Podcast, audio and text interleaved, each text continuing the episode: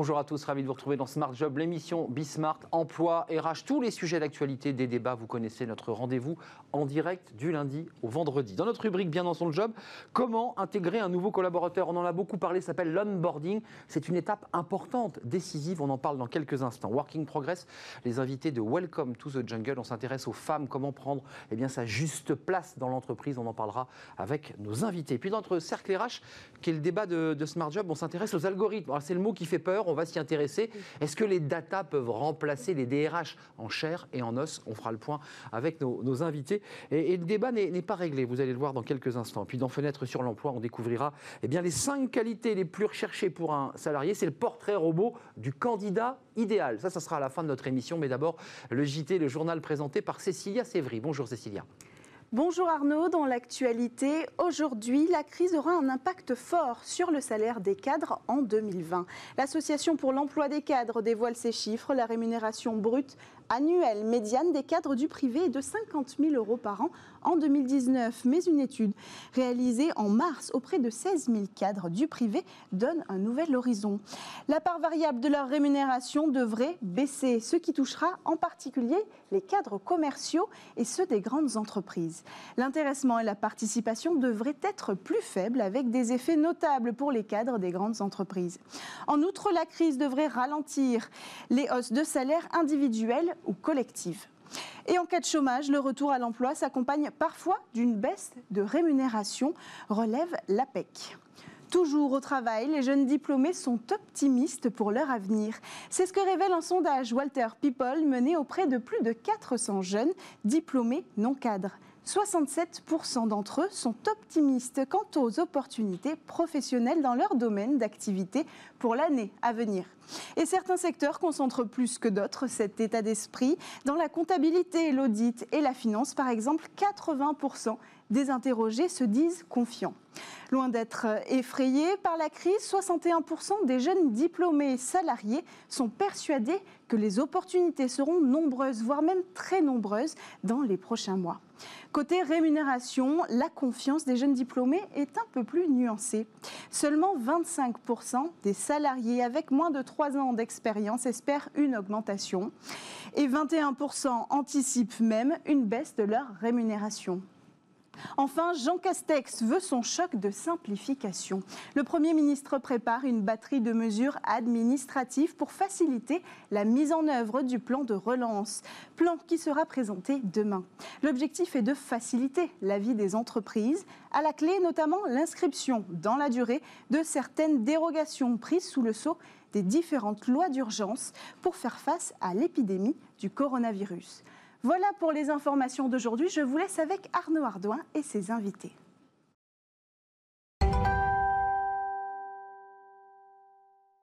Voilà, place à bien dans son job, qui est notre première rubrique. Je l'évoquais, c'est un, mot un peu barbare. On l'utilise beaucoup sur le plateau, c'est l'onboarding. Euh, comment faire bien pour euh, accueillir ce nouveau recruté qui a suivi un parcours du combattant, souvent beaucoup d'entretiens, euh, de l'attention, et puis il va arriver dans l'entreprise. On en parle avec Flaubert Vuillier. Bonjour Flaubert. Bonjour. Merci de revenir sur le plateau de, Smart Job. C'est toujours un, plaisir de vous accueillir. Vous êtes le fondateur de la manufacture RH. C'est ça. Et évidemment, puisque vous avez eu euh, auparavant un parcours dans, les RH, vous vous êtes intéressé et vous vous intéressez auprès de vos clients sur l'onboarding. Euh, d'abord, c'est quoi Ça veut dire quoi? L'onboarding, euh, c'est l'intégration, tout simplement. C'est un mot, c'est un peu comme les soft skills avec les compétences. Il y a beaucoup de mots anglais. Exactement, on parle d'onboarding. Au-delà du mot en lui-même, il y a tout ce qu'il y a derrière. Moi, je voudrais insister aujourd'hui sur, sur un point. quand je clôt un recrutement avec un de mes clients, parfois, pas tout le temps, mais souvent, euh, le client, euh, dans l'attente de l'arrivée du collaborateur, voilà, il me dit Ok, super, on est content, très bien, maintenant, il n'y a plus qu'à attendre. Non. Non, c'est là que ça se passe. Exactement. C'est dès le moment où la euh, promesse d'embauche est contresignée, Là, ça commence. Là, il y a plein de choses à faire. Euh, il y a plein de choses à faire. Vous l'avez, vous, euh, je dirais, euh, conceptualisé à travers des étapes extrêmement précises que vous devez, je pense, utiliser avec vos clients. Ça commence par informer. Oui, ça commence par informer. il faut que le, collaborateur, on ne parle plus de candidat, hein. ça y est, il va rentrer dans la famille. il, a un contrat. Il va arriver, il a un contrat. Il faut que ce collaborateur se sente intégré dans la famille, qui voit ce qui se passe dans l'entreprise. L'informer, c'est l'informer sur la vie de l'entreprise, sur le business, sur les nouveaux projets, sur la sortie d'un nouveau produit. Hmm. Euh, S'il y a des notes qui sortent, on lui fait passer oui, ces qui découvre pas ça en arrivant dans l'entreprise. Qui, découvre, qui commence à être en, énergie, à se dynamiser. Euh, pour prendre un terme, on l'ambiance. On commence à ambiancer ce futur collaborateur au niveau de ce qui se passe dans l'entreprise. Puisqu'on est dans l'ambiancé, la deuxième étape, c'est le voir, le sentir, voilà, voir, euh, bah, voir sa personnalité, qui il est en fait. Exactement. mais vous parlez de personnalité, c'est un très bon point. On n'est plus là dans le process de recrutement. On n'est plus en train de se dire est-ce qu'il va être bien, non, pas bien. Ça y est. Là, on le voit, on fait tomber un peu euh, tous les codes. Moi, j'encourage souvent les managers à le voir de manière informelle. Petit déjeuner, déjeuner, dîner, hmm. un apéritif, une bière, quelque chose. Hors, cadre boulot, comme on dit. On fait tomber les codes et là, on n'est plus sur qui je suis, moi manager, ma vie, mon œuvre, qui tu es toi. Est-ce qu'on a des points communs hmm. d'ailleurs? On est en train de créer le socle de la relation managériale qui va nous amener à gérer des projets, à mener à bien des idées. Donc on crée ce socle-là. Euh, on discute de choses qui sont peut-être parfois un peu personnelles. Et puis on en profite également quand on est un bon manager pour répondre à toutes ces questions. Il y a des questions parfois qu'il n'ose pas poser, le dress code, enfin toutes ces choses qui hmm. font que... Tous les à côté qu'on n'a pas eu dans l'entretien. Exactement. Ou les entretiens d'ailleurs. Exactement. Hmm. Euh, le faire voir dans, votre schéma, je dirais, d'évolution, c'est le prolongement. C'est-à-dire qu'on va, on va le jeter à travers un petit déjeuner, un, close meeting, une réunion. On dit voilà, il va arriver dans quelques jours, on voulait vous le présenter, c'est comme ça que ça pourrait se faire? Exactement. On va faire, en fait, on va cascader l'étape d'avant. Il manage une équipe, on va lui faire rencontrer son équipe. Moi, c'est ce que j'appelle euh, briser la glace. Ça, c'est un moment important quand même. Hein. C'est un moment très important. Et puis surtout, c'est un moment où là, on va gagner du temps par rapport à son arrivée. La glace sera déjà brisée, hmm. on se sera déjà rencontré. Et puis il y a son équipe, mais il y a également ses alter ego, les gens avec lesquels il va devoir mener à bien des projets, travailler. Et hmm. eh bien là, on a un moment pour les faire se rencontrer de manière informelle, créer des liens et avancer plus vite. Donc en fait, c'est, se faire voir, c'est, le moment où le le cadre, le collaborateur va prendre ses marques. Il va découvrir son équipe, leur personnalité, et réciproquement, l'équipe va se dire tiens, il est habillé comme ça, tiens, il parle comme ça.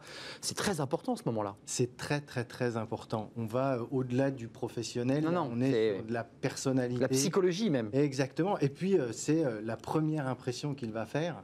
Et c'est un moment très important et c'est aussi la première impression qu'il va avoir de ses euh, futurs collaborateurs. Et puis enfin, dans le schéma que vous, vous avez euh, préparé, euh, c'est le, faire participer. Alors c'est un peu compliqué parce que tant qu'il n'a pas pris son poste, il, n'est pas opérationnel. Comment on fait pour le faire participer? Alors, il y a plusieurs, plusieurs solutions. On peut le faire participer, lui demander un avis sur un projet, lui demander un avis sur un recrutement, sur un futur collaborateur. Et puis moi, il y a quelque chose qui me parle beaucoup, il y a un vrai sujet autour de la réunion. Euh, arriver à le faire participer à une réunion, aujourd'hui il y a beaucoup de réunions en Zoom, hein, donc on ne prend pas trop de risques si on le fait comme ça, mais une réunion, hmm. c'est une mini-représentation de l'entreprise. Euh, il y a aussi ce syndrome. Vous voulez dire une réunion avec un, potentiel client ou à quelqu'un euh, Non, une réunion d'équipe ou un comité de direction. C'est pas pareil. Hein. Là, on voit dans un comité de direction, par exemple, on voit quels sont les sujets qui sont traités, les sujets importants, hmm. ceux qui sont moins importants, les relations politiques qu'il y a dans l'entreprise, les codes.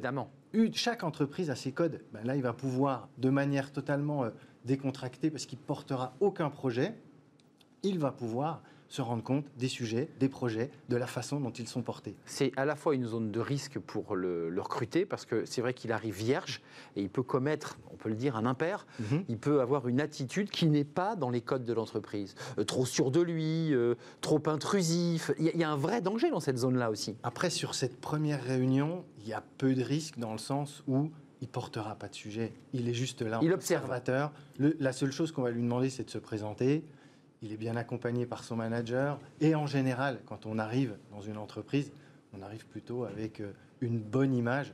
Il y a peu de risques, mais de C'est comme un homme politique, au départ, c'est toujours super. Quoi. Là, c'est 100 jours. Ouais, c'est 100 jours. Il a 100 jours. on leur 100 jours. Euh, après, euh, recruter, c'est évidemment prendre un risque. Ou alors, si on voit un peu sur le côté un peu anglo-saxon, c'est saisir une opportunité. Allez, allons sur le fait de saisir cette opportunité. Ça vous est arrivé avant de nous quitter d'avoir un client qui avait, sur la base du recrutement technique des entretiens, trouvé la perle rare et puis lorsqu'il a, il est rentré dans cette étape d'entre-deux du onboarding, il vous a dit, bah, en fait, on s'aperçoit que c'est pas lui, quoi.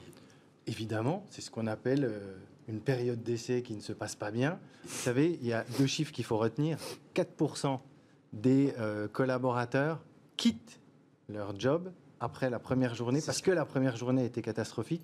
70% des gens qui sont recrutés se posent la question de rester ou de partir dans les six premiers mois. Donc il y a vraiment ce travail. Il y a un sujet sur cette. Il y a un vrai sujet. Et plus on arrive à augmenter cette période, donc à la commencer le plus tôt possible, ce que j'encourage vraiment chaque manager à faire, plus on se donne l'opportunité de réussir. Et c'est vrai que derrière, il y a de vrais enjeux financiers, un recrutement qui échoue ça coûte des milliers, voire des dizaines de milliers d'euros. parce que derrière, il y a selon les postes. Une procédure. On, perd du temps et on perd 6-9 mois, donc il y a de vrais enjeux. Et puis il faut quand même penser au recruter, parce que même s'il ne correspondait pas ou ne correspond pas, ça brise un candidat. Exactement. Que, que de rater la marche, que de devoir lui-même reprendre les entretiens, ça le brise dans sa confiance. Combien de candidats, moi, je peux accompagner aussi, par exemple, en coaching, sur bah, des process euh, qui ne se sont pas bien passés à un moment dans leur carrière, et donc bah, on les accompagne pour euh, leur redonner euh, la confiance qu'ils doivent avoir. On devrait voir votre, votre animation parce que c'est vous qui l'avez euh, mise en place avec ces quatre étapes, je les rappelle, informer, euh, voilà, on le voit, euh, le voir, le faire voir, le faire participer.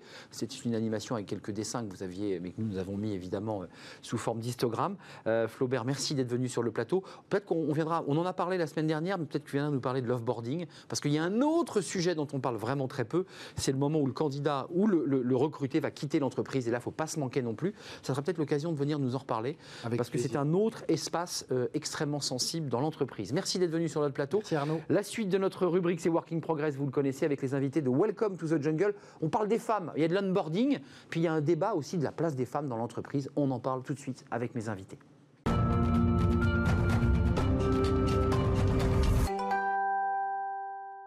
Working Progress avec mes, mes, invités. Mon invité, les invités de Welcome to the Jungle. Je le dis pour euh, les habitués de l'émission, eh bien vous retrouverez Jérémy Cléda évidemment dans quelques jours. Il est le fondateur de Welcome.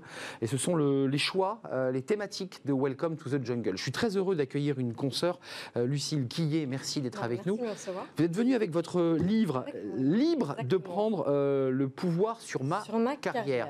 Alors, qu'on le dise tout de suite, euh, ce n'est pas un livre euh, de littérature, c'est un guide pratique oui. qui est le fruit finalement de vos observations, de ce que vous avez vécu. Euh, Qu'est-ce que vous avez voulu dire d'abord dans, dans, le fait qu'on écrive un livre? Oui. Ça veut dire que vous prenez la parole, vous prenez un, un espace. Mm -hmm. C'est quoi le message? Alors c'est un guide de coaching, comme vous l'avez dit, c'est pas de la, de la littérature. Ouais, c'est pratique. C'est pratique, c'est des conseils concrets. Euh, moi, je suis journaliste, ça fait plusieurs années que j'écris sur la vie professionnelle des femmes, et c'est vrai qu'il y avait en fait tout un discours assez pessimiste euh, sur les inégalités. On parlait toujours des inégalités de salaire euh, ou du harcèlement sexuel. Elles existent, hein, c'est concret. C'est 10% aujourd'hui. Évidemment, elles existent et elles sont terribles. Moi, ce que j'avais voulu faire, c'était amener en fait euh, à l'étape d'après, parce qu'on disait aussi oser aux femmes, oser, soyez audacieuses, mais il faut encore savoir comment est-ce qu'on fait. Donc le but du livre, c'était vraiment d'apporter des conseils euh, concrets, euh, des solutions pratiques. Donc il y a l'avis des coachs, il y a l'avis d'experts de, en risques psychosociaux, il y a des avocats du travail, il y a des témoins dedans.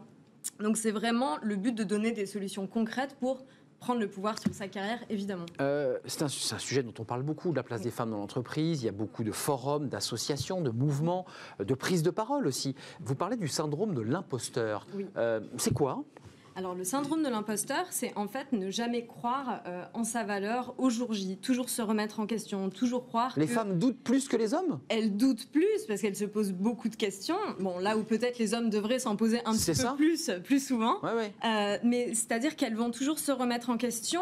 Ça peut être positif de se remettre en question, mmh. mais quand on est dans le doute permanent, on n'avance pas. On n'avance pas. Est-ce que je suis à ma place? Euh, Est-ce que on se responsabilise aussi beaucoup pour les autres, je ne vais pas candidater à tel poste parce que je n'ai pas 100% des compétences. Mais ça, moi j'ai envie de vous dire, c'est au recruteur de décider. Si votre patron euh, vous fait confiance, considère que vous êtes apte pour telle mission, allez-y et arrêtez d'être trop dans le perfectionnisme et de se dire je dois être au maximum de ce poste, au maximum de mes capacités. On est tout, enfin voilà, faut repenser sa valeur au jour J et s'ancrer dedans. Vous, vous, soulevez le problème de la légitimité. En fait, les femmes se posent des questions sur leur légitimité. Est-ce que vous avez le sentiment que tout ça est très lié à notre, notre société très patriarcale, où pendant longtemps la femme a été reléguée à des cours de couture et de cuisine? Alors il y avait ça, mais la, en fait, quand on y réfléchit, ça fait pas très longtemps mais non. que les femmes sont sur le marché du travail. Enfin, elles ont toujours travaillé. Euh, Elle vote depuis 45. euh, voilà, Avant, pas- euh, pas- On considérait que le vote d'une femme, ça pouvait pas exister. Voilà, donc, mais les femmes ont travaillé euh, au cours des siècles, sauf que le travail tel qu'il est formaté aujourd'hui dans notre société, elles sont arrivées au final il y a que quelques décennies.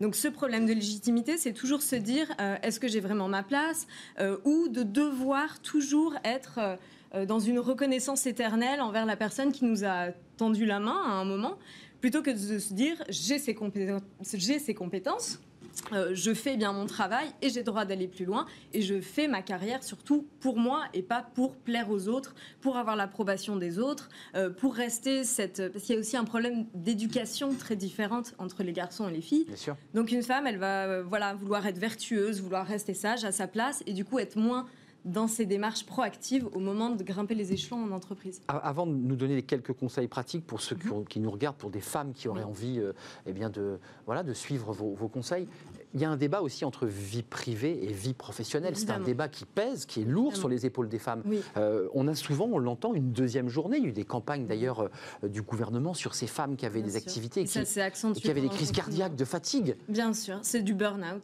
C'est du burn-out parental. Le problème, en fait, c'est qu'aujourd'hui, on dit aux femmes, vous devez être des Wonder Woman. Ben oui. Vous devez être, euh, vous devez casser le plafond de verre. Euh, voilà, vous devez grimper les échelons, être la working girl parfaite, mais en même temps, ne rien sacrifier à votre vie personnelle. Parce que. Et si- rester une femme et une mère. voilà, donc il faut, il faut tout être, mais il faut tout être en faisant tout toute seule.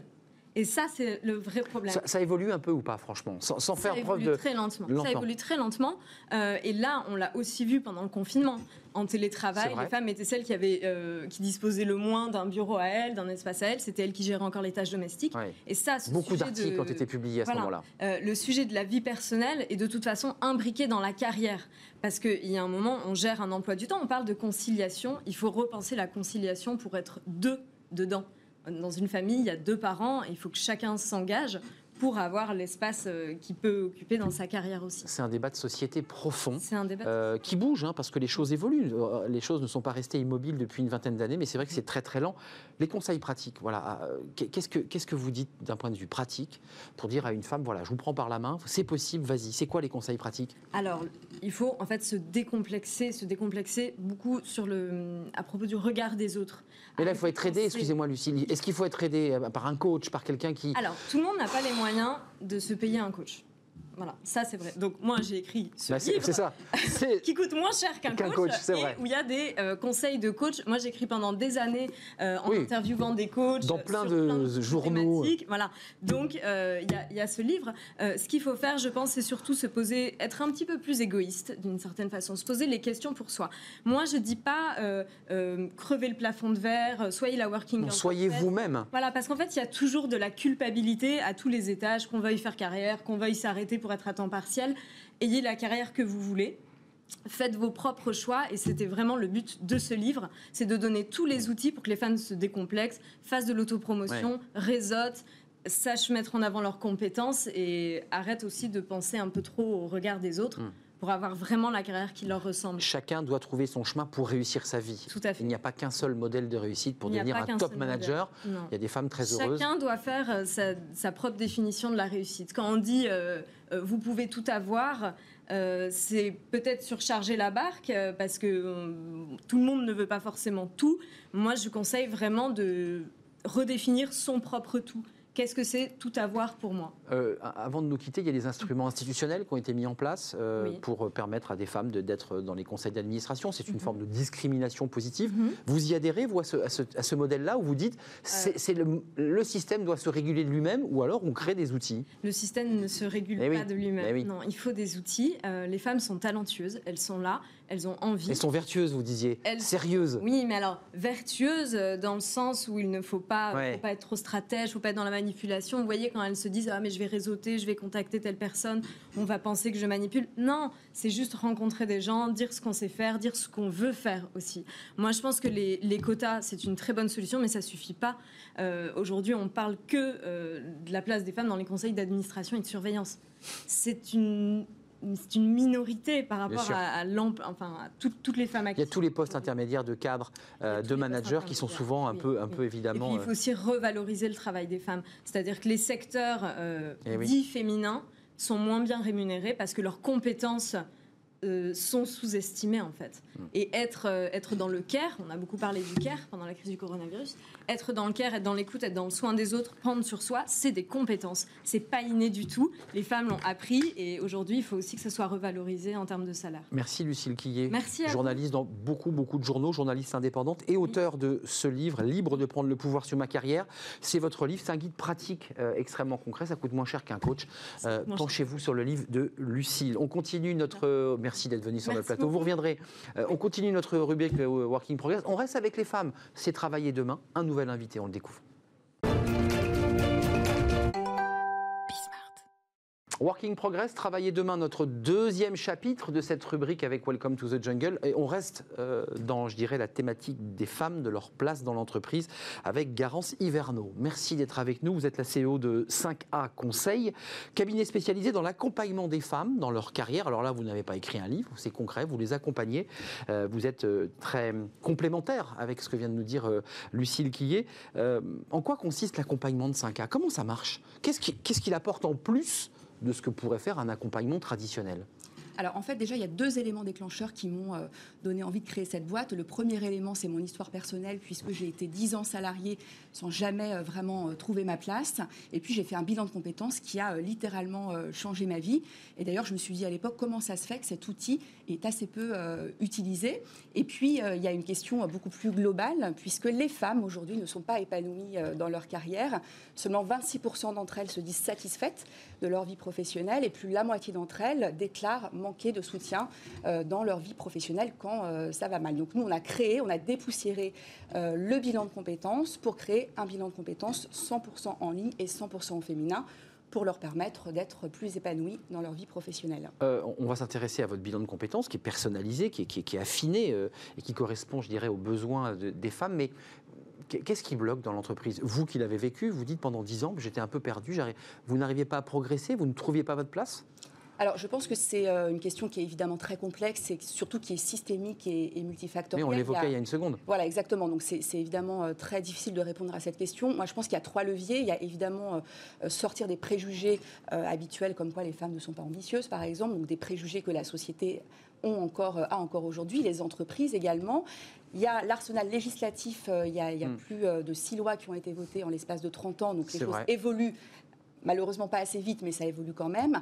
Mais il faut aller plus loin, euh, comme par exemple euh, avec euh, le, le rendre obligatoire le congé paternité et le rémunérer, bien Hmm, entendu. J'allais venir. Voilà, donc La politique familiale, elle a un rôle essentiel. hein. Évidemment. On voit qu'en Allemagne, le travail des femmes n'est pas du tout le même parce qu'il n'y a pas une politique familiale aussi forte. On a quand même une politique familiale qui soutient et qui donne la possibilité aux femmes de travailler. Et pourtant, dans l'entreprise, elles ont du mal à trouver leur place. Oui, parce qu'il y a des freins qui sont aussi des freins internes liés aux stéréotypes que les femmes ont parfois intériorisés. Et c'est là où nous, on intervient pour décortiquer ces stéréotypes et leur permettre d'identifier quels sont les leviers à leur niveau, puisqu'on a aussi, elles sont aussi actrices du changement, hein, bien évidemment, pour pouvoir euh, accéder à une carrière beaucoup plus épanouissante pour elles. Les femmes qui poussent la porte de 5A sont des femmes qui euh, ont déjà euh, conscientisé, disaient qu'elles allaient quitter leur entreprise. Ce sont des femmes qui vous disent J'aimerais bien progresser dans l'entreprise, j'y arrive pas. C'est quel profil? Alors en fait, on a vraiment tout profil. On a en tout cas le, le- le fil conducteur, ce sont des femmes qui ne sont pas heureuses dans leur vie Ça, professionnelle. c'est la base. Donc c'est la base. Elles peuvent être d'ailleurs demandeurs d'emploi ou salariées ou indépendantes, quel que soit leur statut, mais elles n'arrivent pas à sortir de la situation toutes seules. Donc il y a vraiment un premier constat. Elles sortent d'un burn-out, d'un bore-out. Euh, la crise sanitaire, évidemment, a engendré euh, énormément de, Oui. de questionnements. Des cas euh, lourds, si je peux me permettre. Des cas lourds ou, ou- ou juste aussi tout simplement, j'ai envie de donner un, un grand coup de fouet dans ma carrière, mais je ne sais pas comment faire. Et en fait, c'est là où on intervient grâce à l'alliance d'une technologie qu'on a développée, donc une plateforme euh, qui permet de leur, euh, de leur offrir du contenu spécifique sur la carrière au féminin comment annoncer son congé maternité euh, à son employeur, comment développer son réseau, etc., etc. Et un accompagnement individuel avec une coach dédiée qui va les suivre sur huit semaines pour leur permettre d'identifier leurs freins et bien évidemment euh, de- d'aller vers une carrière plus en phase avec leurs aspirations profondes, leur contexte de vie et le marché de l'emploi, bien entendu. Euh, question pratique, comment, euh, comment on accède à 5A Parce que les DRH sont informés que vous existez ou c'est euh, le bouche à oreille qui fait que les femmes se disent tiens, il y a une structure pas mal et qui est plutôt adaptée à nos besoins. Comment ça marche? Alors, il suffit de, nous contacter euh, sur notre site internet. Alors, les DRH sont évidemment au, courant, puisque les DRH, malgré toutes les mesures qui existent, ont beaucoup de mal à faire évoluer euh, euh, leurs collaboratrices à des postes à responsabilité. Donc, parfois, elles nous contactent. Mais la plupart du temps, ce sont les femmes elles-mêmes qui viennent nous voir en disant voilà, ça ne va plus, je ne suis plus heureuse, je ne sais pas comment faire, j'ai besoin d'aide. Et le gros avantage du bilan de compétences euh, au féminin, c'est qu'il est pris en charge par le CPF. Donc les femmes ne payent pas cette prestation. Ça, c'est un argument important. Ce qui permet, c'est un argument majeur, parce que les femmes aujourd'hui qui sont aidées dans les entreprises sont souvent des femmes top managers, qui sont en effet extrêmement outillées, aidées, mais toutes les femmes qui sont euh, employées, cadres moyens, malheureusement, n'ont pas tellement d'outils à disposition à ce jour. Qu'est-ce qu'elles deviennent, ces femmes qui poussent la porte de 5A, une fois qu'elles se sont euh, jetées à corps perdu dans votre bilan de compétences, les huit semaines de coaching?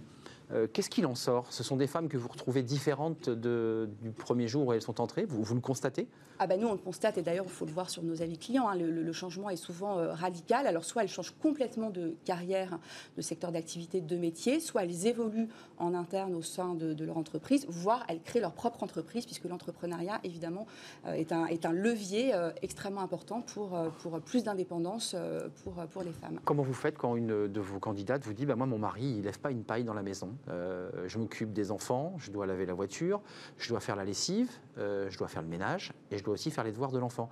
Qu'est-ce que vous lui répondez là à ce moment-là? Alors, il est vrai que la charge domestique, c'est une grosse caricature, mais qui malheureusement euh, existe. Hein, les chiffres le montrent. Euh, les, femmes assument deux fois plus de eh corvées domestiques encore aujourd'hui euh, par rapport aux hommes. Donc, Ça, vous l'avez intégré dans la plateforme On l'a intégré. Il y a vraiment une question d'articulation vie pro, bah vie perso, puisque effectivement, le temps passé sur les corvées, sur la charge familiale. Je ne peux pas rester en réunion, j'ai mon enfant récupéré à la crèche. Combien de fois vous l'entendez? C'est pour ça que c'est systémique, que les entreprises, évidemment, doivent faire des efforts sur le présentiel, en tout cas sur tous les sujets, évidemment, qu'elles connaissent. Mais les femmes elles-mêmes doivent, doivent aussi imposer parfois euh, euh, dans leur sphère familiale, mais aussi dans la sphère euh, publique. Plus compliqué ça. Hein. voilà, c'est plus compliqué, mais nous, on leur donne des outils extrêmement concrets et pragmatiques pour les aider, évidemment, à le faire. Donc, c'est-à-dire presque à donner des éléments de langage pour négocier avec son mari. Exactement. C'est pas négocier avec la DRH, mais là, c'est négocier avec son mari. Bah, négocier ça. avec son mari, bien sûr, mais en tout cas, c'est sûr que les choses ne sont pas scindées et qu'il il y a une porosité entre la vie professionnelle et personnelle, bien entendu. Garance Hiverno, merci d'être venu dans, Smart Job faire un, un détour par notre émission. 5K conseils adapté aux femmes pour les accompagner. 8 semaines, une plateforme. Allez sur le, site pour découvrir eh bien, cette proposition qui peut vous aider à booster justement votre carrière ou tout simplement à renverser la table. Voilà pour euh, Welcome euh, to the Jungle et Working Progress. On retrouvera eh bien, de nouveaux invités demain. Évidemment, tout de suite, c'est notre cercle RH, notre débat. On va parler des algorithmes. Le mot fait peur. Ces algorithmes peuvent-ils remplacer un DRH, le traditionnel RH bah, Des algorithmes qui font du recrutement, oui, évidemment. On en parle juste après cette petite euh, pause et puis on découvre nos invités et ce débat.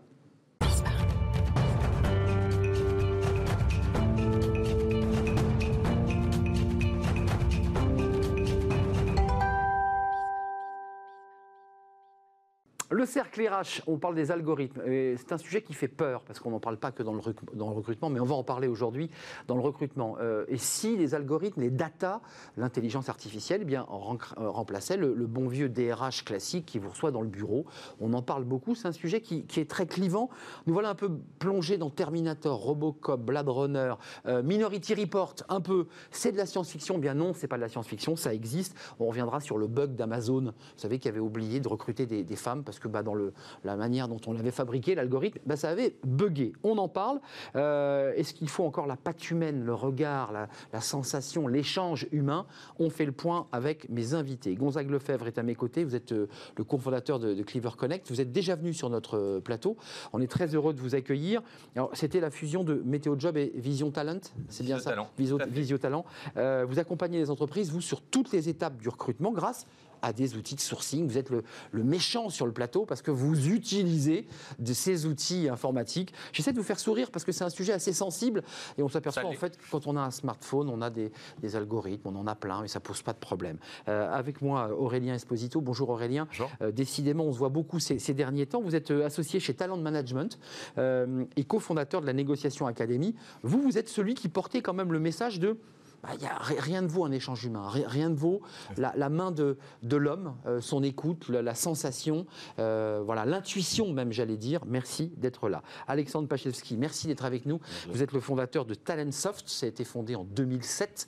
Euh, alors c'est une belle entreprise qui est rentrée au, Next 40, hein, c'est bien cela, donc qui est en plein boom.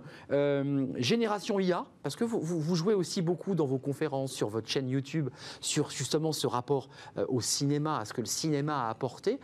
Ah, là, on n'est plus dans la science-fiction. Je vous donne la parole à vous d'abord. Euh, commençons par le début. Euh, c'est quoi l'algorithme dans le recrutement? Parce que la définition est un peu complexe sur le Larousse. Quelle définition vous lui donnez, vous, à cet algorithme dans le recrutement? Ça remplace l'homme? Non, à date, l'enjeu, c'est d'automatiser une partie de l'activité euh, des ressources humaines, des managers, des collaborateurs. Donc il y a tout un pan d'automatisation. Ça, ça a déjà cours depuis des années, bien avant l'intelligence artificielle, simplement avec des algos euh, euh, multicritères. Voilà, on donne des critères à, l'algorithme et puis lui, bah, il fait le tri entre les critères que vous lui donnez. Il a 300 CV, il en trie. C'est ça. Mais il y a une autre ambition aujourd'hui qui n'est pas d'automatiser, mais qui est d'arriver à compléter, d'augmenter, comme on le dit, l'humain en lui proposant, en l'occurrence dans le recrutement, euh, peut-être des profils auxquels il n'aurait pas pensé, euh, dans la formation, des contenus d'apprentissage auxquels il n'aurait pas pensé. Donc il y a une notion d'augmentation de l'humain. Juste d'un mot, parce que vous avez écrit ce, livre euh, Génération IA, l'intelligence artificielle est partout. J'ai animé beaucoup de colloques, beaucoup d'émissions sur plein de sujets qui ne traitent pas du recrutement. Pourquoi il fait si peur ce mot? En fait, il fait peur. On a peur de ce que l'on ne connaît pas. Et l'intelligence artificielle, on croit que c'est réservé à d'autres tout l'objet de ce livre, c'est de montrer que d'abord, c'est déjà dans nos vies, donc on n'a pas le choix de s'y intéresser, vous venez de le dire. Bonjour le smartphone. Et puis en plus, il n'y a pas à avoir peur de la machine il faut avoir peur de ceux qui vont les concevoir. Et donc c'est une question de société, c'est une question de choix de société, avant d'être une question de techno, donc ça doit intéresser tout le monde. On ne devrait pas avoir peur. Hum, hum. On ne devrait pas avoir peur. Euh, Gonzague Lefebvre, euh, Cleaver Connect, c'est votre métier le recrutement, et c'est votre métier de l'associer à des outils. Qu'est-ce que vous dites pour essayer de rassurer, ceux qui d'abord, un, craignent pour leur job, se disent, bon, bah, les DRH dans, dans 10 ans c'est fini. Il n'y a, pas que, hein. on parle des notaires, des avocats, euh, l'algorithme il rentre partout. il y a beaucoup de professions qui se disent aujourd'hui, mais dans 10 ans, est-ce qu'on est encore là? Est-ce qu'on a encore une utilité? Qu'est-ce que vous leur dites pour les rassurer? Alors, euh, déjà, il y a, en fait, il y a deux personnes qui ont potentiellement peur des algorithmes. Il y a les recruteurs en se disant est-ce que je vais être remplacé, est-ce que mon eh métier va disparaître? Et il y a aussi potentiellement les candidats qui se disent est-ce que ça va m'aider ou est-ce que je vais être victime? C'est-à-dire que nous, on avait fait une étude euh, auprès de candidats en leur demandant Qu'est-ce que vous pensez de l'intelligence artificielle dans le recrutement On va le voir d'ailleurs, on l'a préparé. Et c'était intéressant en fait parce Ils sont plutôt contents les candidats? Oui, quand c'est pour les aider à, trouver un emploi. En si vous pouvez me suggérer un métier, super. On le voit, 70% hein. c'est un apport en valeur dans la recherche. Ça, c'est la base. 88%, alors évidemment, on n'est pas sur une base 100, puisqu'il y a plusieurs items dans les réponses. Identification d'offres adaptées au profil, ça c'est très positif. Et puis on descend, 40,6%. Euh, Mais vous voyez, euh, par exemple, détection des soft skills. Eh C'est-à-dire que quand on dit aux candidats, en revanche, c'est plus pour vous aider, mais on va peut-être utiliser les algorithmes pour vous évaluer. Et là, la perception des candidats diminue assez fortement. Il y a une certaine crainte en disant je veux bien que l'intelligence artificielle, les algorithmes m'aident, mais si demain je suis plus évalué par un recruteur mais par un algorithme, ça me fait peur. Donc il y a vraiment ces, deux, je pense, les recruteurs et les candidats qui sont potentiellement inquiets. On distinguera l'algorithme du sourcing, parce qu'il y a quand même l'algorithme sourcing qu'on évoquait, puis après on évoquera l'algorithme prédictif. Alors là, on rentre vraiment de la science-fiction, parce qu'on se projette sur le profil d'un candidat qui pourrait, dans les 5 ans, parce que c'est ça l'idée, se dire, tiens, lui, euh, on a trouvé la perle rare, dans 5 ans, l'algorithme nous dit qu'il est le directeur général. C'est peut-être plus compliqué dans Aurélien Esposito. L'algorithme, euh, c'est un outil où, il remplace Parce que c'est ça la question. Est-ce qu'on s'appuie comme sur une canne sur un algorithme ou est-ce que l'algorithme devient l'individu en, lui, en lui-même? Alors, moi, du coup, pour mon profil, effectivement, bah, on parle profiling chez nous, donc on va s'intéresser à l'humain, à tout ce qu'on peut ressortir de l'humain, euh, au travers de la négociation d'une part, et ensuite euh, bah, avec toutes les méthodes disponibles. Et effectivement, alors, je ne vois pas vraiment de confrontation entre les deux. Parce Il n'y a pas de débat. parce que je pense que, que c'est pas le même métier. C'est-à-dire que aujourd'hui, une détection humaine pour quelqu'un de formé, euh, je pense qu'on n'est pas encore au stade de l'IA qui est capable de faire ça. Euh, parce qu'il faudra que l'IA puisse apprendre, comprendre. La variable humaine, elle est infinie. Donc euh, je, pense qu'il y a encore quelques années devant nous avant que, l'IA puisse faire ça. Il y a des DRH qui disent bon voilà, je, suis encore en poste pour quelques temps, je vais pouvoir recruter. Assurez-les. Ouais, c'est important. ils peuvent rester encore. par contre, il y a, c'est sûr qu'il y a une partie masse qui aujourd'hui pose un problème au traitement humain. on parlait tout à l'heure des 300 CV. Je, je, suis persuadé que pour un recruteur, absorber 300 CV en lecture et être capable de ressortir les bonnes infos humaines de ça, je, je, pose la question. Hmm. je ne l'ai pas vu encore. C'est comme ça qu'on démarrait le débat. Vous dites, quand c'est pour trier, c'est bien. Puis ensuite, il faut que l'humain récupère le, dossier. Il y a un paradoxe, euh, c'est que finalement, on se dit que l'humain, euh, il va justement avoir la sensibilité de faire attention à ce que les gens pourraient euh, avoir comme compétence et qu'ils ne savent pas montrer. Mais bien souvent, sans être cynique, je vois l'inverse. Je vois des recruteurs qui sont mus par la prise de risque et qui se disent je me ferai jamais engueuler par mon patron si je recrute un HEC, alors que ce profil un peu bizarre, s'il échoue après, je vais me faire engueuler. En fait, le point de l'IA, d'abord aujourd'hui, et je vous rejoins complètement, euh, l'IA n'est pas du tout question de remplacer l'humain. La question de l'IA, c'est d'abord comment on va l'éduquer, et je pense que ce n'est pas les algorithmes qui sont discriminants, c'est les données qu'on va leur donner euh, pour qu'ils s'éduquent, et ensuite c'est les traitements qui vont venir derrière. c'est le bug d'Amazon. Ils se sont aperçus que dans ce qu'ils avaient rentré, les femmes ne pouvaient pas accéder au recrutement. Parce qu'on est sur une industrie qui est discriminante, et l'algorithme n'a fait que le refléter. Donc l'IA à date, c'est à mon avis notre meilleure chance déjà pour apprendre à connaître nos pratiques, nos biais et on n'en aime pas à remplacer l'humain, on en mm. est à mieux se connaître. Mais l'IA, euh, au début, on avait de l'informatique. On parle d'intelligence artificielle, c'est-à-dire que dans l'informatique, on y met de l'intelligence. Est-ce qu'on peut dresser euh, mieux que peut le faire un homme euh, un profil d'un candidat idéal? Parce que euh, la machine, j'allais dire, ne se trompe pas. Elle est froide, elle, est sans a priori, elle est sans jugement. C'était, c'est tout le, problème. C'était l'objectif au départ, je pense, la recherche d'objectivité en disant un humain eh ne peut pas être objectif parce que de par votre éducation, eh euh, l'école que vous avez discrimination, vous avez, des biais. Et donc on eh s'est dit, est-ce qu'une machine peut supprimer ces biais? Je pense que, enfin, je suis éditeur de technologie, donc évidemment, je crois en la techno. Néanmoins je suis convaincu que les humains ont des biais, les humains ont créé des algos, donc les algos ont des biais. On peut chercher à les diminuer au maximum, mais la promesse de valeur qui est de dire un humain a des biais, moi, cher recruteur, je vais vous proposer un algorithme 100% neutre, 100% objectif, je n'y crois pas. On mmh. peut accompagner le recruteur, le remplacer. Je... Mais si je peux me permettre, je vous pose la question, ça, permet quand même, euh, et c'est intéressant, d'ailleurs le sondage le dit, du côté des recrutés, ça limite la discrimination. Il y avait le CV anonyme, euh, parce que c'est vrai que certains candidats qui avaient un bon niveau scolaire, vivant dans un quartier, portant mmh. un nom à connotation étrangère, euh, et n'ayant pas la bonne couleur de peau, bref, bref, bref, est-ce que l'algorithme règle cette question? Je vous sens hésitant. Non? Moi, je crois pas du tout. Pas du tout, non, mais c'est. Je, crois, en gros, pour être clair, la machine ne règle aucun problème humain. la machine est là soit pour les mettre en évidence, soit pour, euh, à un moment donné, donner l'opportunité à l'humain de faire autrement. En l'occurrence, le CV anonyme, ça a quand même été un échec, mmh. parce que vous mmh. pouvez bien effectivement faire qu'un candidat euh, dont vous parlez, euh, qui vient pas des bons endroits, qui n'a pas fait les, bons, les bonnes écoles qui arrivent, mais de toute façon, s'il y a une mentalité qui n'autorise pas l'acceptation, l'invitation des personnes qui ont un profil un peu dit atypique au sein de l'entreprise, vous les présentez, ils sont rejetés.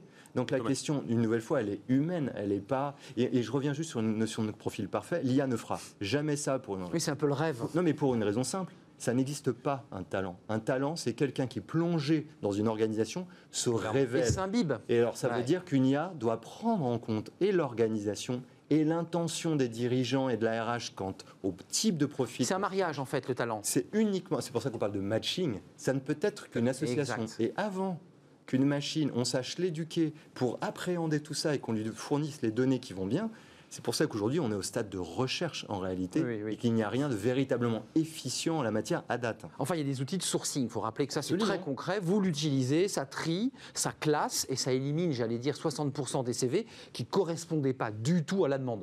Sur la base, non sur la base de, de critères enfin, euh, mais qui a été les plus objectifs fixé par l'entreprise. Mais de critères euh, les plus objectifs possibles que nous on appelle, euh, si vous voulez, par exemple, le métier, le nombre d'années de, de d'expérience, les compétences. les critères objectifs. C'est-à-dire, voilà, moi je voudrais un candidat qui parle anglais, qui, a 10 ans d'école et qui a 10 ans d'expérience. Je peux dire ils l'ont ou ils l'ont pas. En revanche, par nous, on va, faire on va être particulièrement vigilant à sortir, par exemple, les hobbies on va pas faire de matching sur les hobbies, alors qu'un recruteur peut l'utiliser en disant c'est un élément de la personnalité. Évidemment. Je fais de l'alpinisme, je joue aux échecs, c'est pas pareil. Exactement. Et est-ce ah que par exemple, nécessairement parce que vous faites de l'alpinisme, vous êtes quelqu'un qui aime la prise de risque. Est-ce que ça, ça serait du coup une interprétation dans l'algorithmique qui pourrait. Vous voyez que l'algorithme peut rentrer cette le garder ou ne faut-il pas? C'est ça toute la question. Mais en fait, c'est pour ça qu'aujourd'hui, je pense qu'on automatise le sourcing. Pardon. Le, le, Moi, les questions avec lesquelles je venais aujourd'hui sur le plateau aussi, c'était de me dire. Ah, vous aviez des questions en poche, en fait. Ouais, bah, Allez-y, posez-les. Moi, ça m'intrigue, je trouve le sujet fantastique. Donc... moi, c'est passionnant. Je, je, vous donne un exemple. Moi, j'ai un, un, frère qui est haut potentiel et qui a pour le coup un profil euh, vraiment atypique. On parlait de l'alpinisme. Lui, les hobbies, c'est la partie du CV qui marche le mieux. Parce que pour le coup, il cherche. Au potentiel, ces enfants qui ont du mal à trouver leur place à l'école. Et du coup, et, effectivement, et, du coup, je, si on est capable d'aller quand même euh, trier ce qu'on met ou ce qu'on met pas par rapport au hobby ou autre, comment on peut intégrer ces profils-là? Est-ce qu'il y a des hmm. ressources? Est-ce qu'il y a des choses C'est une excellente question. Bah, qui permettrait, euh, typiquement, pour moi, ce, ce type de compétence aujourd'hui n'est pas bien géré par les algorithmes parce qu'on n'est pas capable de relier alpinisme à enfin, facilement ah, à des compétences métiers. Et du coup, c'est pour ça que je pense qu'on parle d'ailleurs beaucoup de recruteurs augmentés. Donc dedans, il y a augmenté par la technologie. D'où les outils. mais il y a recruteurs. bien sûr. Parce que euh, ça, me semble être le bon terme d'ailleurs. Hein. C'est le recruteur augmenté. C'est beaucoup mieux. Il, fonctionne assez bien. Mais vous en pensez quoi de cette question de euh, Parce qu'en préparant l'émission, évidemment, je me suis plongé à corps perdu dans le sujet. J'avais déjà traité cette question, mais je me dis, mais est-ce que le CV, c'est le meilleur moyen de recruter quelqu'un déjà? Enfin, je, Le nombre de types qui vous dit, mais moi, j'ai été recruté sur un CV, mais ça ne correspond pas à moi. Enfin, j'ai plein d'autres choses à donner. C'est l'entrepreneur qui va vous répondre. Je ne lis pas le CV des gens qui arrivent dans mon bureau. Vous regardez quoi à leurs yeux? D'autres le font. Donc, il ne faut pas être hypocrite. Il y a des recruteurs qui, à un moment donné, disent rencontre cette voilà, je t'amène ces cinq. Et moi, euh, ce qui m'intéresse, c'est pas ce qui est écrit sur un CV. D'abord, et c'est pour ça que le sujet il est ah. éminemment humain, c'est la rencontre. Est-ce qu'on sent et on parle bien de sentir. Donc d'énergie. Corps, une machine, voilà. pas. Il y a des gens avec lesquels déjà on se sent bien, d'autres non. Ça ne veut pas dire qu'il faut les recruter ou pas. Mais tout ça, ça compte. Quelle histoire il me raconte Un CV, c'est comme un talent. C'est neutre. La question, c'est quand on le fait vivre, qu'est-ce qui fait que quelqu'un a fait ça à un instant donné Ce hmm. C'est pas forcément un génie parce qu'il sort de telle école. Et donc en fait, il faut écouter une histoire. Les gens aiment les histoires. Et moi, je pense qu'il n'y a pas de grande théorie sans petits exemples. Je vous en donne deux. Dans le Stratège, le film Le Stratège, l'excellent film. Oui, parce que vous citez beaucoup de films. Hein, de 2011. Bah euh, il y a un algorithme. génial. C'est le cœur du, film. Un algorithme basé sur un bouquin qui s'appelle Moneyball qui permet de recruter des joueurs de baseball qui n'auraient jamais été recrutés. Exactement ils sont mis en échec au début du film parce que l'entraîneur n'en veut pas. Mmh. Donc de toute façon, il faut d'abord une structure d'hébergement de ces gens dits différents. Et d'acceptation. Donc c'est pour ça que c'est humain, c'est organisationnel, c'est culturel. Et la deuxième chose, si on automatise le sourcing, comme tu viens de le dire, ça, ça fonctionne aujourd'hui. Mmh.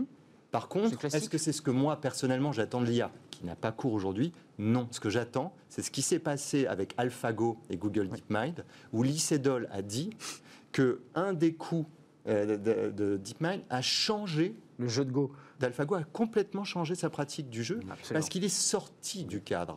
C'est là où je pense que l'humain va être augmenté, c'est quand l'IA va nous hmm. faire une proposition qui sort du cadre. Problème, c'est l'humain est-ce qu'on sera prêt à l'accepter? C'est ça, exactement. Et est-ce que l'entraîneur, pour faire la métaphore, acceptera ce candidat qui a été fabriqué, entre guillemets?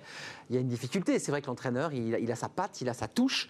Euh, et c'est un entraîneur, c'est un DRH, c'est un homme qui va animer une équipe. qui, a des, objectifs, euh, qui a des risques eh qu'il peut prendre ou pas. C'est un manager. Euh, juste quand même sur, cette question des hauts potentiels. C'est une question qui est posée régulièrement, c'est-à-dire qu'on a le sentiment, vous qui êtes là pour euh, préparer, emmener des candidats, bah, vous dites ah, j'en rate plein. J'arrive pas à les toucher. Comment on fait là? Est-ce que l'intelligence artificielle peut, euh, et l'algorithme, faire émerger ces potentialités, ces talents venus des quartiers, venus euh, d'écoles à haut potentiel? Comment on fait? Parce que finalement, on, le dit dans chaque article, c'est des HEC, c'est Polytechnique, c'est les centraliens, c'est des normaliens. en dehors de ça, il n'y a rien qui émerge. Nous, on a fait une, On a fait une expérience avec le roi Merlin qui s'est mis à recruter sans CV. Euh, et à la fin, deux conclusions. 30% des gens qui ont été recrutés, ils ont après regardé les CV. Sur des postes euh, vendeurs, vendeurs magasin et ça, ne l'auraient pas été sur la base du CV. Donc c'est-à-dire quand on regarde pas le CV, finalement on recrute des gens dont un tiers, en fait, on ne les aurait pas gardés dans un processus inversé. Et à un an, diminution de plus de 20% du turnover. Mm pour moi, la conclusion, c'est est-ce que, et j'adore cette question, est-ce que le CV est la bonne clé d'entrée? On ah l'utilise parce que c'est la plus simple. on est capable de dire sur 300, comme je disais, je voudrais 3 ans d'expérience. Oui, il y a les critères, il y a les items. Et du coup, c'est très facile de dire, bon, tout cela, ils vont pas, il m'en reste plus du coup que 10% sur les 300, 30, je suis capable de les gérer. Mais est-ce que c'est la bonne clé de départ? Eh Et d'ailleurs, c'est intéressant parce qu'en question, quand vous posez une question à un recruteur, qu'est-ce que vous recherchez À chaque fois, ils vous sortent une liste de soft skills. Je cherche un esprit. Ouais, les caractères, l'attitude, toujours entreprenant, mais le premier, sympathique. Mais le premier critère de sélection, ça va être plutôt ce qu'on appelle des hard skills et Bah, bien sûr. euh, de l'expérience. Ça serait original que vous receviez que des CV où il y a marqué euh, bah, je suis plutôt sympathique, je suis Ça pas serait- jaloux. Euh, C'est ce qu'on met maintenant. ça Et serait génial. c'est ce vous que je veux disiez dire, il y ça. a déjà. Ouais, Ouais, c'est des, ouais, compétences. quoi. Et c'est- clairement, et c'était- ça faisait aussi partie de mes, de mes questions, le, le- Ça sera la le- deuxième et la dernière, attention, Comment- Aurélien, hein, euh, pas plus de deux questions euh, dans une émission. Qui est formé à rédiger un CV qui va correspondre et qui va matcher On parlait de matcher tout à l'heure, qui va matcher, qui peut répondre à ces critères-là. Et je trouve intéressant l'idée de sortir du CV, Mais bien sûr, de, de se dire est-ce que Il y a- quand même un stratagème du CV. l'algorithme il peut détecter le type qui entre guillemets, il y a les soft skills sur lesquels on a menti, il y a les diplômes qu'on a exagérés. Bon, ça c'est facile à retrouver, mais on- on- il y a quand même une technique de CV. On a tous fait des CV pour dire tiens, je vais un peu gonfler ça. Ça, je suis un peu faible en anglais, mais je vais dire ça. Enfin, vous Je ne vais voyez, pas vous poser la question, mais en gros, on peut exactement rapprocher ça des sites de rencontres. c'est exactement ça. Que c'est facile de dire, si je dis, je suis petit, pas sportif, pas très malin, et euh, d'après pas vous, est-ce que hein. les algorithmes vont ressortir ça pour euh, les jeunes femmes qui recherchent C'est exactement ça. Et en fait, de toute façon, le problème de la machine dans le recrutement à date, c'est qu'on risque de reproduire un Tinder. Alors les gens qui se disent c'est fabuleux Tinder, bah, c'est très bien d'utiliser ça, mais tous ceux qui crient au scandale en disant mais c'est pas ça la relation humaine, c'est pas ça la rencontre, question, pourquoi c'est exactement ce que vous faites dans l'entreprise? Exactement. alors Ouais. l'espoir autour de l'IA, c'est qu'on fasse un peu différemment. Maintenant, encore une fois, ce qui est amusant, c'est que ce sont les personnes qui aujourd'hui font le Tinder de l'entreprise qui disent utilisons l'IA. Elles comprennent à peine ce que c'est. Elles ne savent pas quelles données vont exact. fournir et ne sont pas capables de fournir Oui, on utilise ce grand dans mot. une culture qu'ils ne savent pas décrire. Est-ce que ça peut vraiment marcher aujourd'hui Hmm. Pour ça que c'est d'abord le sujet des algorithmes, c'est une pelote de laine qu'on tire pour arriver à 1000 sujets humains, Je suis entièrement d'accord. Mot très valise qu'on utilise évidemment et qui est assez technique. et je reprendrai un sujet qui est cher, enfin, qui est, euh, parce que j'ai lu le premier livre d'Alexandre, euh, qui est un mot qu'il utilise qui est très vrai, c'est la notion de singularité. C'est-à-dire qu'en fait, chaque personne cherche à être singulier. Et je Ah pense que l'objectif, ça Ah oui. serait demain que nos processus de recrutement s'adaptent presque à chaque personne. Ouais, C'est-à-dire il faut l'affiner à chaque personne. Comment en fait. on fait pour je postule dans une entreprise, j'ai des contenus relatifs à cette entreprise, mais qui sont aussi dans mes centres d'intérêt, et un processus de recrutement et d'évaluation qui est propre à mon poste. C'est-à-dire que si je postule sur un poste de commercial, peut-être que réaliser une vidéo, c'est pertinent. Si je suis sur un poste de développeur, on me fait peut-être plutôt un petit test de code. Voilà. Ouais. Et comment avez- on adapte le processus le, le- temps file, personne. je suis désolé. Là, on, on parle de médecine prédictive de plus en plus grâce aux data. Google travaille sur le sujet. On parle de criminologie prédictive, c'est-à-dire on peut. Mm. Le Canada travaille sur de la prédiction de crimes, et ça c'est Minority Person Report. of interest aussi. Et absolument. Euh, Est-ce qu'on peut imaginer une, du recrutement prédictif? C'est-à-dire que vous avez ce candidat et l'algorithme, en rentrant plein de données, ben, on va, vous allez dire à votre client, ben, lui, je pense que dans 5 ans, si vous, si vous le cornaquez bien, il devient DG et il vous prend votre place. Non, mais je, je- je- je Moi, rigole, mais. j'y crois sous condition. Ah. Une des conditions, d'abord, c'est la notion de confiance. On ne l'a pas évoqué. Mais quand bien même vous pousseriez le profil du siècle pour une entreprise, Ah oui. quelle confiance on accorde à un algorithme aujourd'hui? S'il vous fournit une réponse que vous attendiez, c'est peut-être un biais de confirmation. Si vous dites qu'est-ce que c'est que ces histoires, bah, c'est simplement parce que votre schéma d'interprétation n'est pas prêt à l'accepter. Donc il y a une notion de quelle confiance Et une peur. Et une peur. Comment je l'éduque? Ça veut dire qu'aujourd'hui, on est d'abord, Aurélie Jean le dit très bien aussi, sur une notion d'évangélisation Mmh. pour essayer de faire comprendre aux gens comment on éduque une IA, comment on va éduquer euh, des enfants. Et Comment on nourrit la petite machine, quoi. condition d'être en plus capable de définir clairement ses intentions. C'est important. Et on est loin de savoir le faire aujourd'hui en entreprise, surtout dans le contexte actuel, c'est très difficile. Je pense qu'on peut y arriver. Mais vous voyez qu'il y a un certain nombre de prérequis. vous le poussez, ça, chez Clever Connect? C'est-à-dire l'idée qu'on peut aller jusqu'à faire du prédictif. C'est-à-dire que sur la base de ce, de ce recrutement, de ce candidat, vous dites, moi, je peux vous assurer, grâce à la machine, évidemment, dans 5 ans, il va exploser. Non. Un peu- Non, on peut pas. moi, Là, je suis, je Comme un footballeur, comme un faux. tennisman. Non, je- parce que ça, ça, ça suppose de réussir à définir les, les déterminants du succès. Mm. Ça, ils avaient essayé de le faire euh, dans une, chez Fox News en disant qu'est-ce qui fait qu'une personne est performante? Et ils s'étaient dit, OK, il faut qu'elle soit depuis au moins trois ans dans l'entreprise et qu'elle ait une promotion tous les deux ans. Ça paraissait logique. Ils se sont rendus compte dix ans après qu'en fait, comme il y avait une discrimination systématique à l'égard des femmes, Des toutes femmes. les personnes qui avaient des augmentations, des promotions tous les deux ans étaient des hommes. Donc, mon profil parfait dans cinq ans aurait été un homme et pas une femme.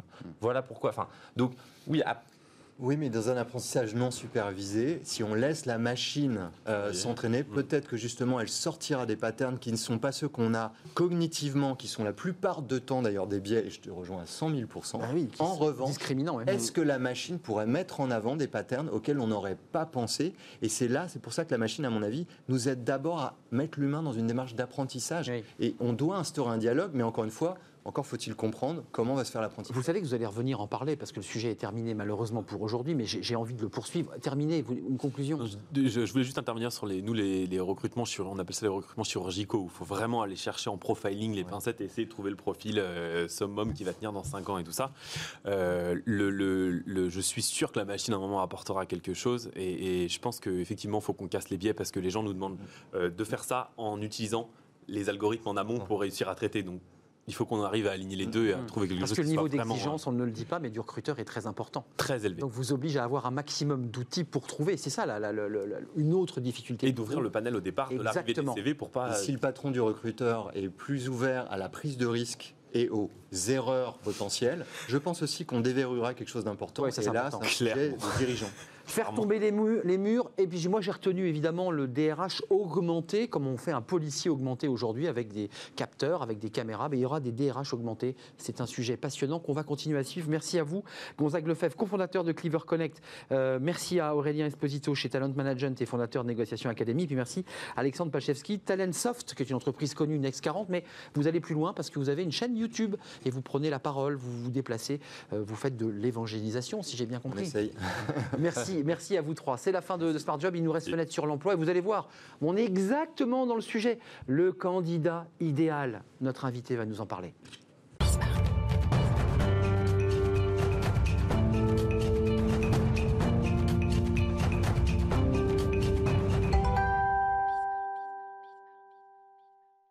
Notre invité sur le plateau Fenêtre sur l'emploi, il s'installe.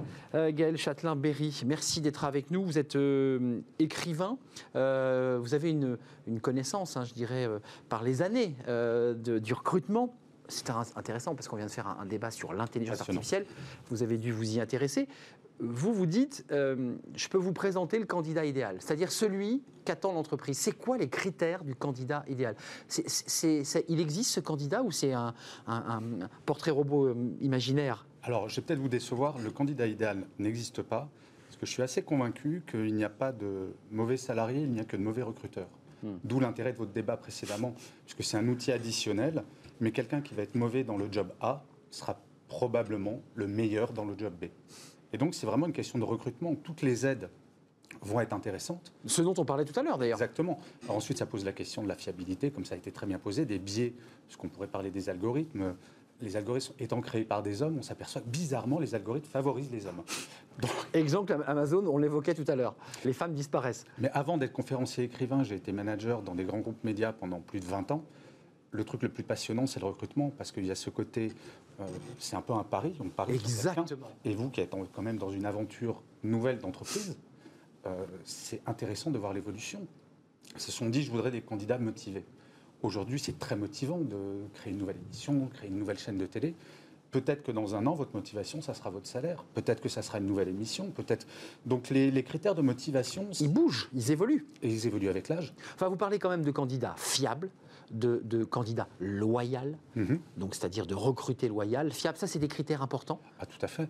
La loyauté, on parle aussi d'engagement. Une, étude de Gallup qui, qui n'est pas très vieille, qui a trois ans. Vieil institut euh, Gallup. Exactement. Un des premiers d'ailleurs. Et qui a montré que le salarié français est le moins engagé en Europe. Ouais, Seulement 6% des salariés français. C'est-à-dire qu'on parle quand même d'un désengagement majeur. Et là, la démotivation après le, après le confinement. Elle est forte. Est très forte, c'est plus de 70% qui se déclarent moins motivés. Comment vous l'expliquez d'ailleurs? Comment se fait-il que notre pays, la France, on ait des collaborateurs peu engagés ou moins engagés? Mon dada, depuis 30 ans, c'est le management.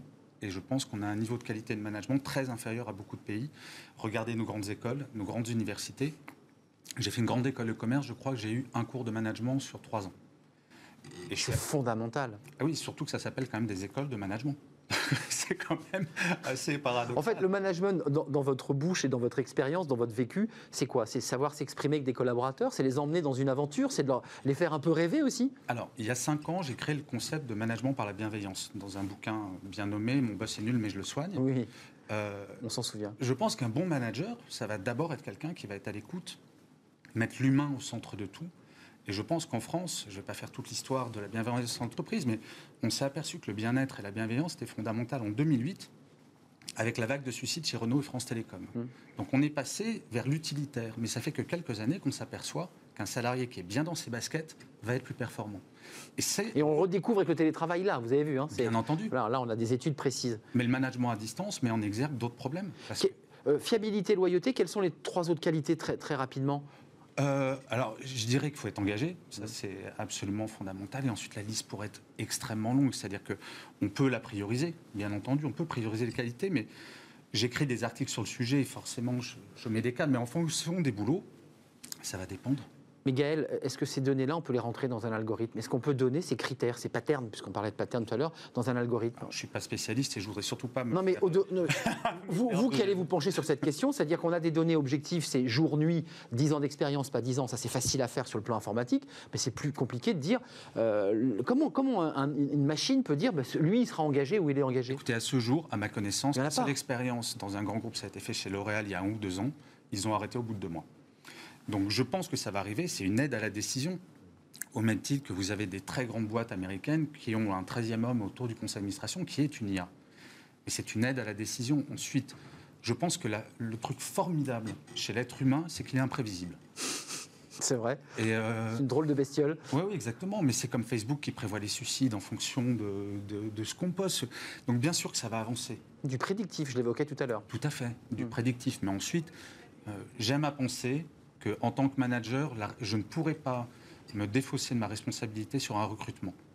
On va dire, ah oui, c'est l'algorithme qui a choisi, moi, je ne peux rien faire. Et ça, on le voit en entreprise. Et plus on monte dans, le, dans la hiérarchie, plus un manager peut avoir tendance à dire, c'est pas ma faute à moi, c'est lui qui a décidé.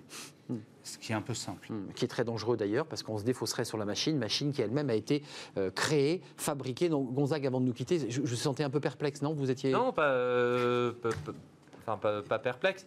J'étais d'accord d'ailleurs avec euh, le sujet.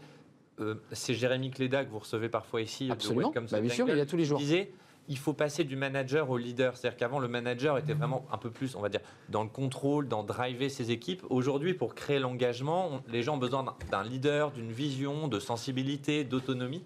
Et du coup, je pense que cette transition, en tout cas euh, au niveau du management, euh, est à faire dans nos entreprises françaises. Elle a été faite euh, à l'étranger, pas forcément chez nous. Merci. Oui, nous ne sommes pas une machine parce que nous sommes en retard. C'est important. Je ne suis pas un robot. Je suis un être humain qui, qui est en retard. Voilà, comme beaucoup d'êtres humains. Ça peut arriver. Merci à vous, Gaël. Vous reviendrez parce que vous êtes écrivain et vous, on vient de l'entendre. Une expérience très longue. Pour vous. Et il y a beaucoup de cadeaux, beaucoup de choses et des livres aussi à découvrir. Gonzague, merci Gonzague Lefebvre. Merci à Aurélien Esposito d'avoir terminé l'émission avec moi. C'est la fin de, de Smart Job. Je vous remercie de votre fidélité. Merci pour les réactions sur les réseaux sociaux. On se retrouve demain, évidemment, à la rencontre de nouvelles histoires, d'un nouveau débat et de nouvelles rencontres. Portez-vous bien d'ici là. Bye bye.